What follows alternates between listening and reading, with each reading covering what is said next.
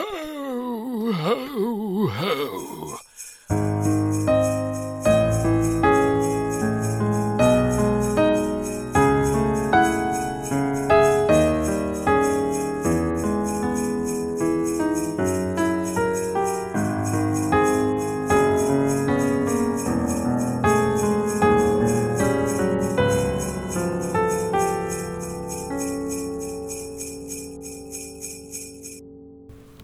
Welcome to The Book Album, your place for everything related to reading and language. I'm your host, Mackenzie Gens. Now, bookmark that book, and let's begin.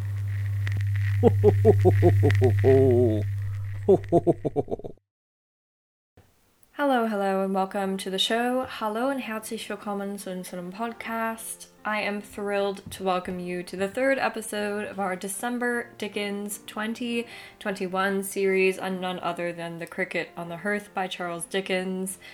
And a reminder that we choose our content and chose our content for this fourth December Dickens series with care, not to show favor to one tradition over another, but to review great literature as just that.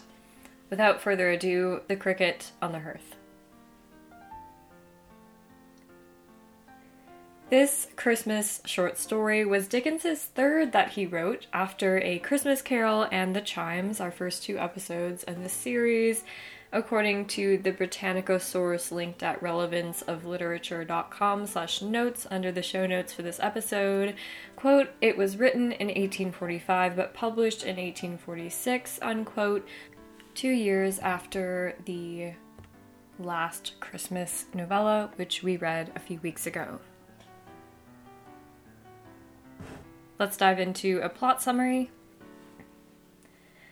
Right off the bat in this short story, short novella, whatever you would like to call it, this is a more energetic, interesting, moving introduction. Our last short novella, Christmas novella, The Chimes, had this dark, strange introduction about what it would be like to sleep in a church, and this one right off the bat, so energetic. Really, it's not even an introduction in some senses, because we just begin right in the middle of a story. It's almost like the story's already begun and the narrator, without taking us back first, just dives right in. On page one, quote, "The kettle began it. Don't tell me what Missus Peerybingle said. I know better. Missus Peerybingle may leave it on record to the end of time that she couldn't say which of them began it, but I say the kettle did. I ought to know, I hope. The kettle began it full five minutes by the little waxy-faced Dutch clock in the corner before the cricket uttered a chirp. As if the clock hadn't finished striking, and the convulsive little haymaker at the top of it, jerking away right and left with a scythe in front of a Moorish palace, hadn't mowed down half an acre of imaginary grass before the cricket joined in at all." Unquote. So we have this interesting scene with all of these, essentially, what should be inanimate objects, right? The kettle, the clock, or the cricket, maybe not inanimate, but still not human in that sense. And they're all in this state of activity, and we, again, are entering in right on the scene as these things have already begun.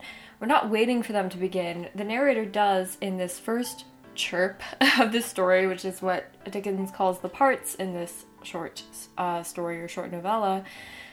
In this first chirp, we do end up going back to before all of this movement begins. The narrator ends up having to backtrack. It's sort of this chaotic, funny mess in the beginning, which I love. It's this active short story again. So we have this introduction, the kettle, the hearth, the house, the fire, Missus Peerybingle bustling about, essentially in her homemaking role, and in stumbles her husband John, who is a carrier, someone who is essentially a mailman, gets all the packages and people can come pick them up from him, and he drives the wagon every which way. Tilly Slowboy, which is who is their nanny, and they have a little baby who is uh, quite adorable, makes a few entrances here and there, really only as this sort of object of hilarity within the story, and in with John into this bustling domestic scene comes this old stranger.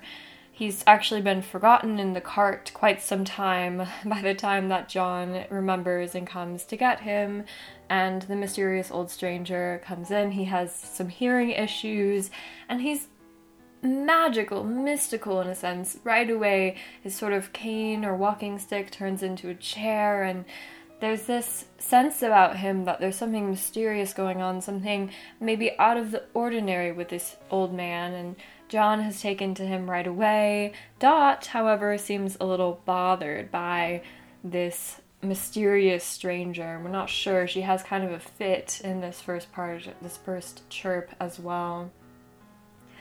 In comes John with his packages. He says hello to Dot and the baby and Tilly, and the old stranger comes in, and Mister Tackleton also visits, who is a toy maker, but he's a sort of evil toy maker, and he has the propensity to make all of the good toys into sinister-looking toys, so he'll paint, you know, frowns on jack-in-the-boxes and all of this, and he ends up visiting to receive a package, and come talk to the couple.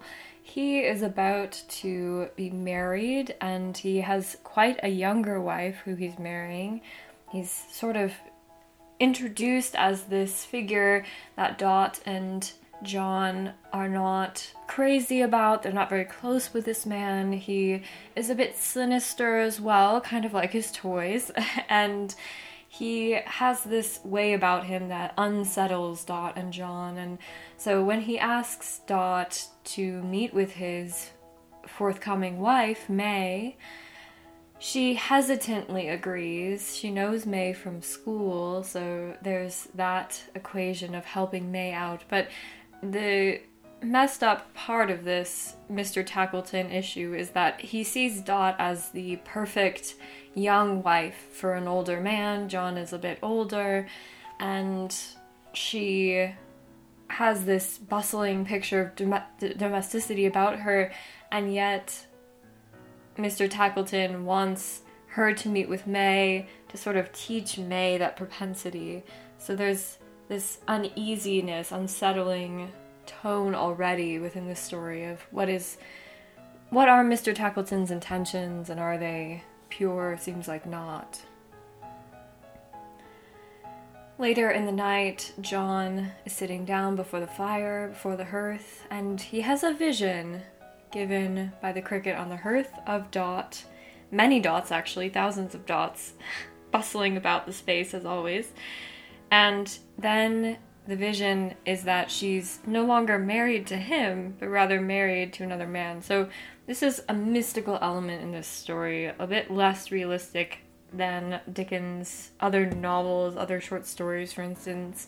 Um, it's kind of this illusion that takes over John, and we get the sense that it's coming from the cricket on the hearth, whatever kind of fairy, whatever kind of spirit that is, that is also so present and so overtaken in the home.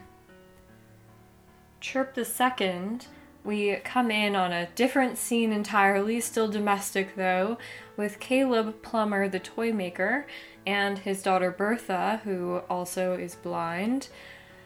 Caleb has given his daughter the illusion that they live this grand, rich life, that they're very fortunate, that they're taken care of, that the boss, Mister Tackleton, is actually quite nice to them and just humors them and is sarcastic when he's being actually caustic in real life.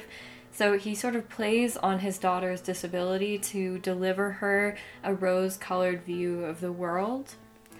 And this gets into the representation of disability in general in this particular short story, which is that there's an equation, at least in this first bit here, of physical blindness to mental or emotional blindness, and or a lack of wisdom, which is highly problematic, to say the least. And Bertha has this very naive, innocent quality about her that is exacerbated by her disability. And she is tenacious and she's talented. She's a musician, she plays the harp, and she does all of these toys as well, along with her father. So she has this just robust sense of um, of life and how to live it well and how to live it fully and how to love.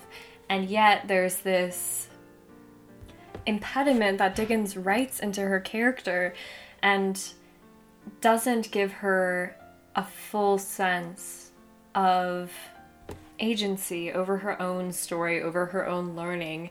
And just to exemplify this further, for example, they, Caleb and his daughter, live in this place that's described as a place that would be better off in shambles, better off destroyed, uh, which is a very harsh description, right? And Caleb is telling her, oh, I have this new coat that's so beautiful, it's red, it's th- this amazing fabric, and people stop me on the street and they compliment my coat and they say, oh, you know, you must be a grand lord or something with a coat like that. And he gives Bertha all of these gifts and he says, oh, the room that we live in is so bright and neat and clean. But Bertha has the education and the senses enough to know that their position is not the way that her father's describing it. And to assume that she would be naive enough to believe that is a misrepresentation of what her actual experience would be like in most cases. I understand the period that this is coming out in and the lack of representation of disability in literature in general, especially at this time. I understand also that this is fiction, but I think that it's still important to mention where fiction falls short, especially with writers like Dickens, who are so revered and are so talented and hone their craft their entire lives and are, again, just so deserving of that praise. There are still areas in this fiction that are good to talk about because of possible misrepresentations like this one. So Dot has another freakout after they, Dot and John and Tilly and the baby, come to visit Caleb and Bertha, who are hosting the meeting between Dot and May, who is Mister Tackleton's future wife.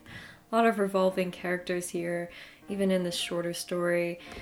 Dot is a master pipe filler. That's one of her domestic qualities, and she is filling John's pipe at the end of this meeting and completely botches the job. She just could not fill this pipe well or light it well, and it's just not a good experience for anyone. And Dot has this freak out because the old stranger also comes, and she is sort of confronted with the old stranger.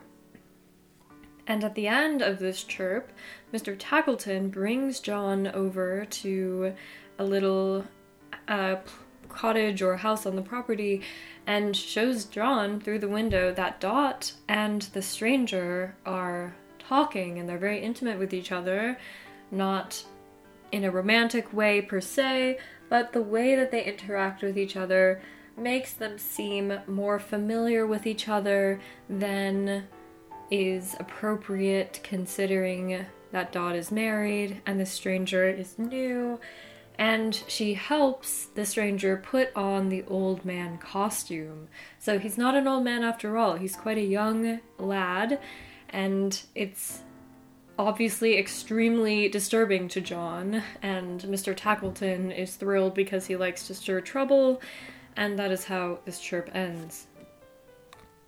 In Chirp the Third, we have this really interesting parallelism to the beginning in the way that Dickens narrates this. I'll read from page thirty-four.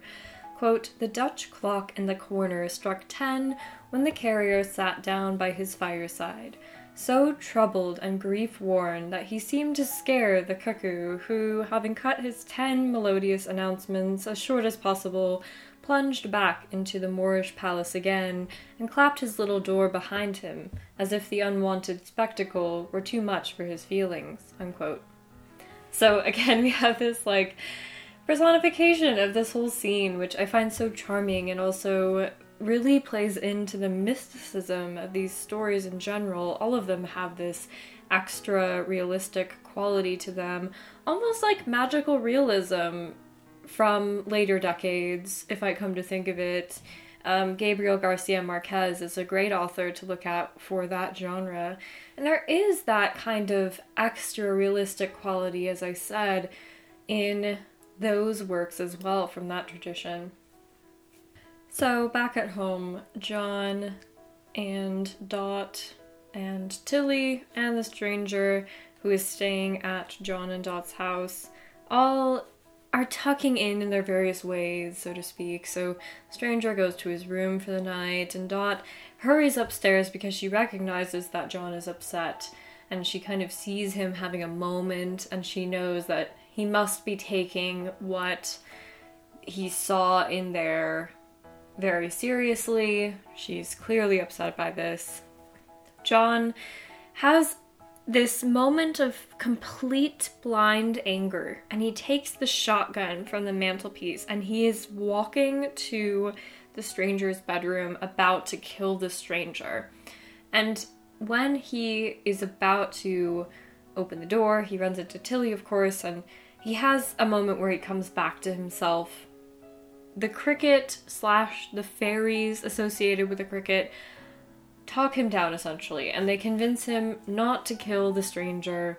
They convince him to sit down with his feelings and work through them. So John spends the entire night in these fantastical reveries, very, very similar to when the main character in The Chimes, Trotty Vec, wakes up in the church tower and has these visions of these creatures or these little goblins moving all over the place on these bells and being born and being married and dying all over the bells. It's very similar to that, where there are these reveries and there are these movements, and he sees a lot of time go on at once, and it's very chaotic, but it also gives John, in this case, a time to sit down and reflect and to work through what he saw and what the implications of that are. So while he's up all night, what becomes obvious to the reader is that there's a disconnect between this secret Dot that John has stumbled upon and what Dot is like in most, if not all, other cases, that is at the home, as she's been married to him. There have been no signs, no inclinations towards this kind of secretive slash nefarious, perhaps, behavior. And wrapping up the short novella, short story, the stranger whom Dot has had this connection with ends up being Bertha brother. So this is Caleb Plummer's son, Bertha's brother from South America, who was previously presumed to be dead. Very similar, might I add, to Mister Woodcourt from Bleak House, the novel we read together earlier in the year. Mister Woodcourt, Alan Woodcourt that is, ends up marrying one of the main characters, one of the narrators, Esther, in Bleak House, but he also has a similar excursion to South America, he gets shipwrecked, etc, et cetera. So this kind of theme of Dickens having characters moving to the Americas, moving to the New World, is very present in his other work. So Bertha's brother, Edward, comes back from South America to essentially marry May, who is supposed to be Mister Tackleton's new bride. And because he'd been presumed dead, of course, May ends up having to move on because of her social status and her dowry and all of this. But she does end up in a happy ending, marrying Edward in the morning. During the morning, she's supposed to be marrying Mister Tackleton, and they come home, they're celebrating the wedding. Mister Tackleton ends up repenting and becomes a different man. He even gives May and Edward his wedding cake, for example. I'll read from page fifty-three at the, right at the end here. Quote, "So May and Edward got up, amid great applause, to dance alone, and Bertha played her liveliest tune." Well, if you'll believe me, they have not been dancing five minutes when suddenly the carrier flings his pipe away, takes Dot round the waist, dashes out into the room, and starts off with her, toe and heel, quite wonderfully. Tackleton no sooner sees this than he skims across to Missus Fielding, May's mother, takes her round the waist, and follows suit. Old Dot no longer sees this, then up he is, all alive, whisks off Missus Dot in the middle of the dance, and is the foremost there. Caleb no sooner sees this than he clutches Tilly Slowboy by both hands and goes off at score. Miss Slowboy, firm in the belief that diving hotly in among the other couples and effecting any number of concussions with them is your only principle of footing it. Hark! How the cricket joins the music with its chirp, chirp, chirp, and how the kettle hums. But what is this? Even as I listen to them blithely and turn towards Dot for one last glimpse of a little figure very pleasant to me, she and the rest have vanished into air, and I am left alone. A cricket sings upon the hearth, a broken child's toy lies upon the ground, and nothing else remains." Unquote. So there's this kind of creepy ending almost that's just so wonderful to me, looking at the difference, how different this short story, short novella is to Dickens' other works. And again, it, there's a sort of mysticism about it, this fantastic quality, this extra reality that we have throughout, especially because with the Christmas novels so far, at least, we've had a separate narrator, detached narrator, right? So narrator that looks in on Scrooge, that looks in on Trotty Vec, on Caleb Plummer and Dot and John and the rest in this short story, and has commentary, has jokes oftentimes, and uh, has a separate experience in that sense from the characters in the short story. So this detachment at the end is very critical to understand for the short story in general, and how this short story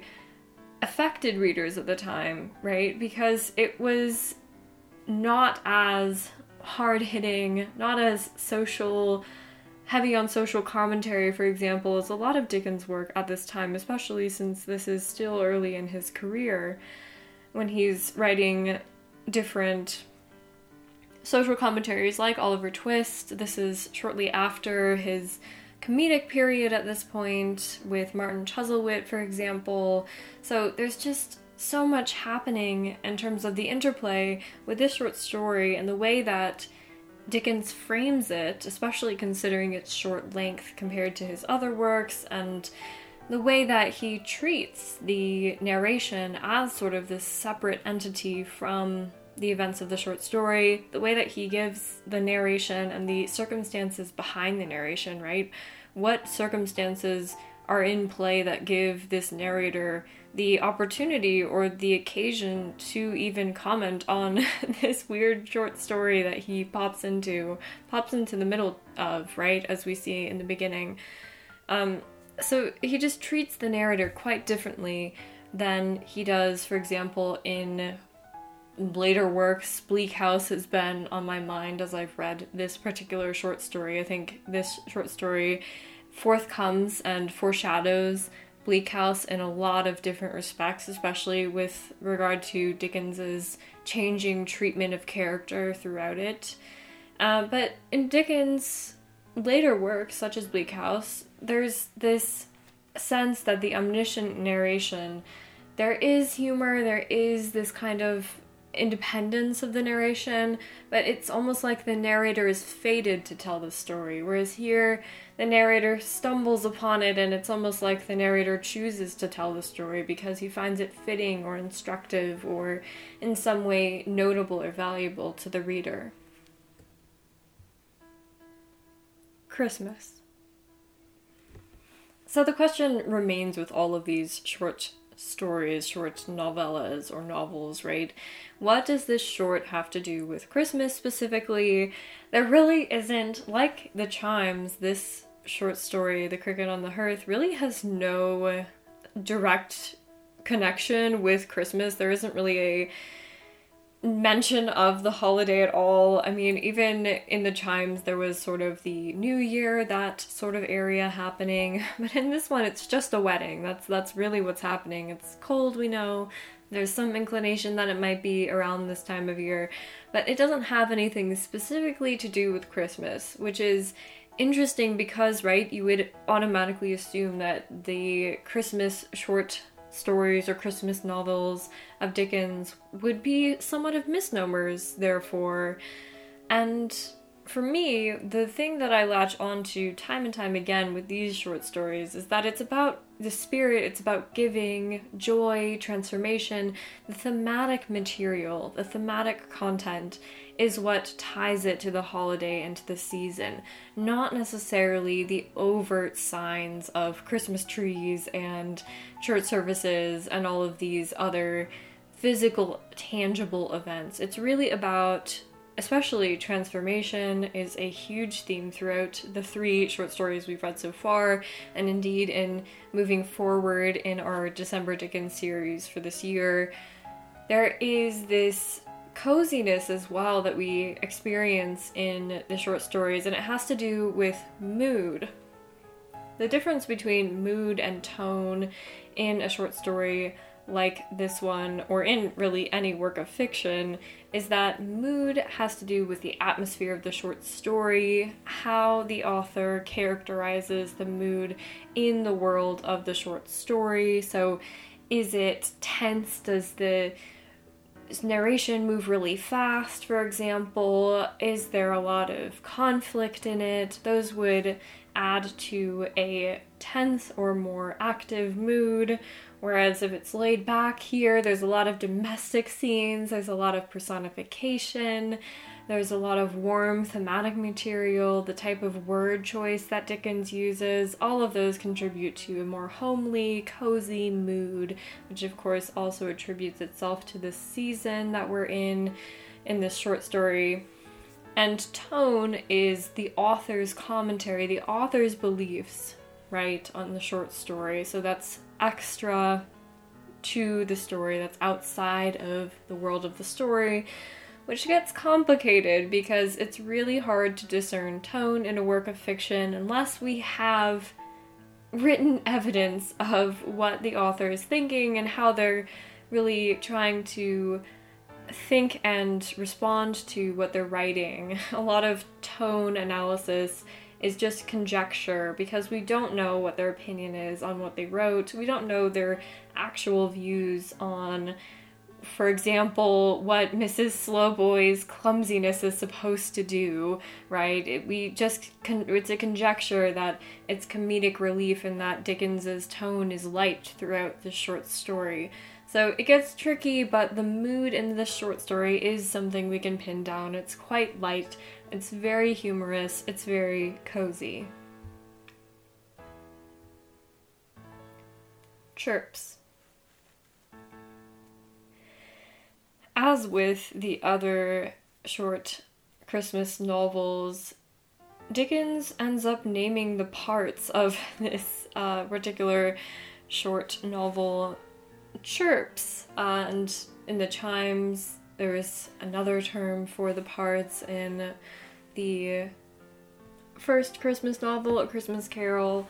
They were in five staves, so he strategically names the organizational parts of these short stories in a really interesting way, and the question keeps coming up for me as I'm reading, right? What is the utility of being so inventive, so unique about how he names the parts of the stories, right? He could just be classic or quite boring and say first part, second part, third part, but no, he has to say chirp the first, chirp the second, chirp the third in this.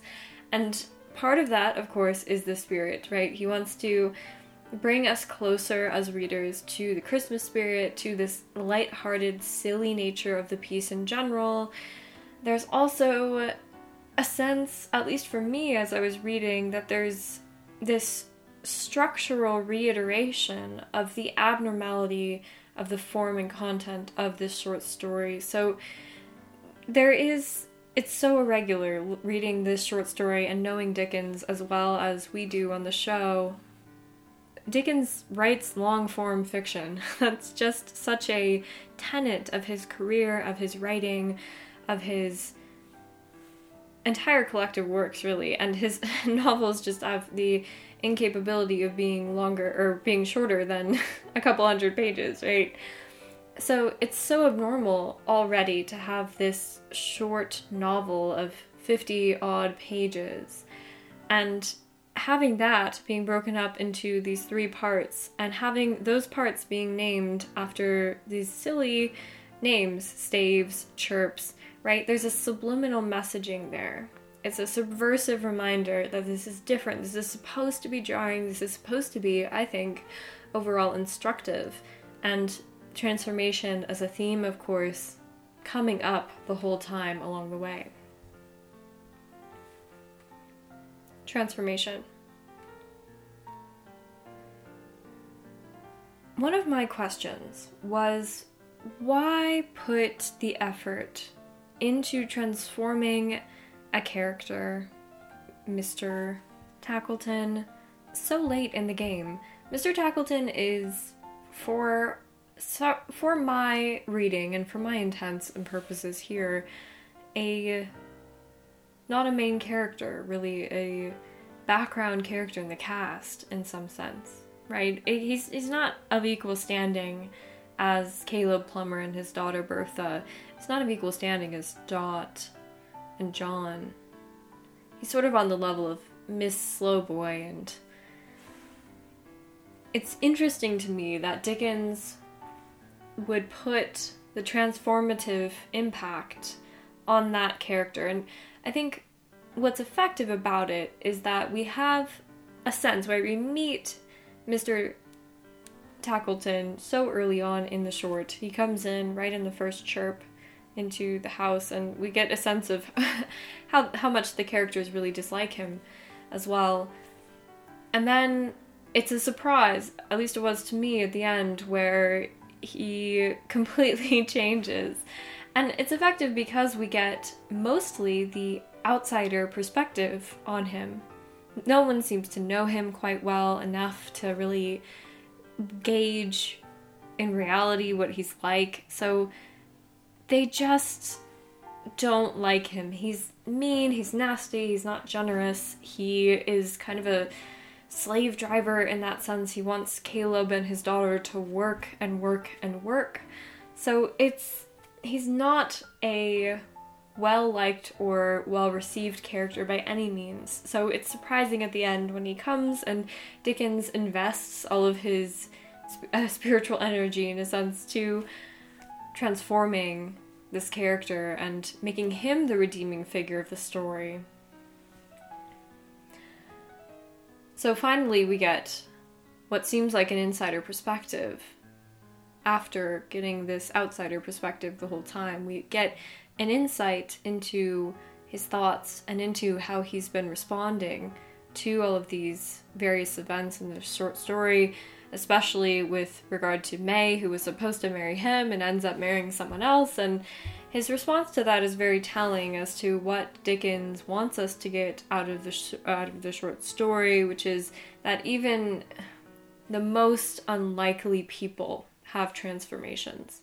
Therefore, why shouldn't we? It's a feel-good kind of story. There's so much to talk about with regard to these Christmas shorts. I can't wait to get to the other two with you all. Thank you for being patient with me as I've done all my traveling this month and continue to get these out to you. I hope you have a wonderful holiday season and that you find rest and peace in your time with your families or your time alone, as the case may be. And I will see you next time. If you enjoyed the episode and would like to hear more from us, we've done everything from Shakespeare to Dracula. There really is a show and a series for everyone, so I'd recommend checking out our website at relevance of literature dot com under the ongoing series tab for links to our entire back catalog of episodes, as well as any current goings-on of our show. If you are looking for even more content, we also have a Patreon page at patreon dot com slash relevance of literature. Thank you so much for your support, and we'll see you next time.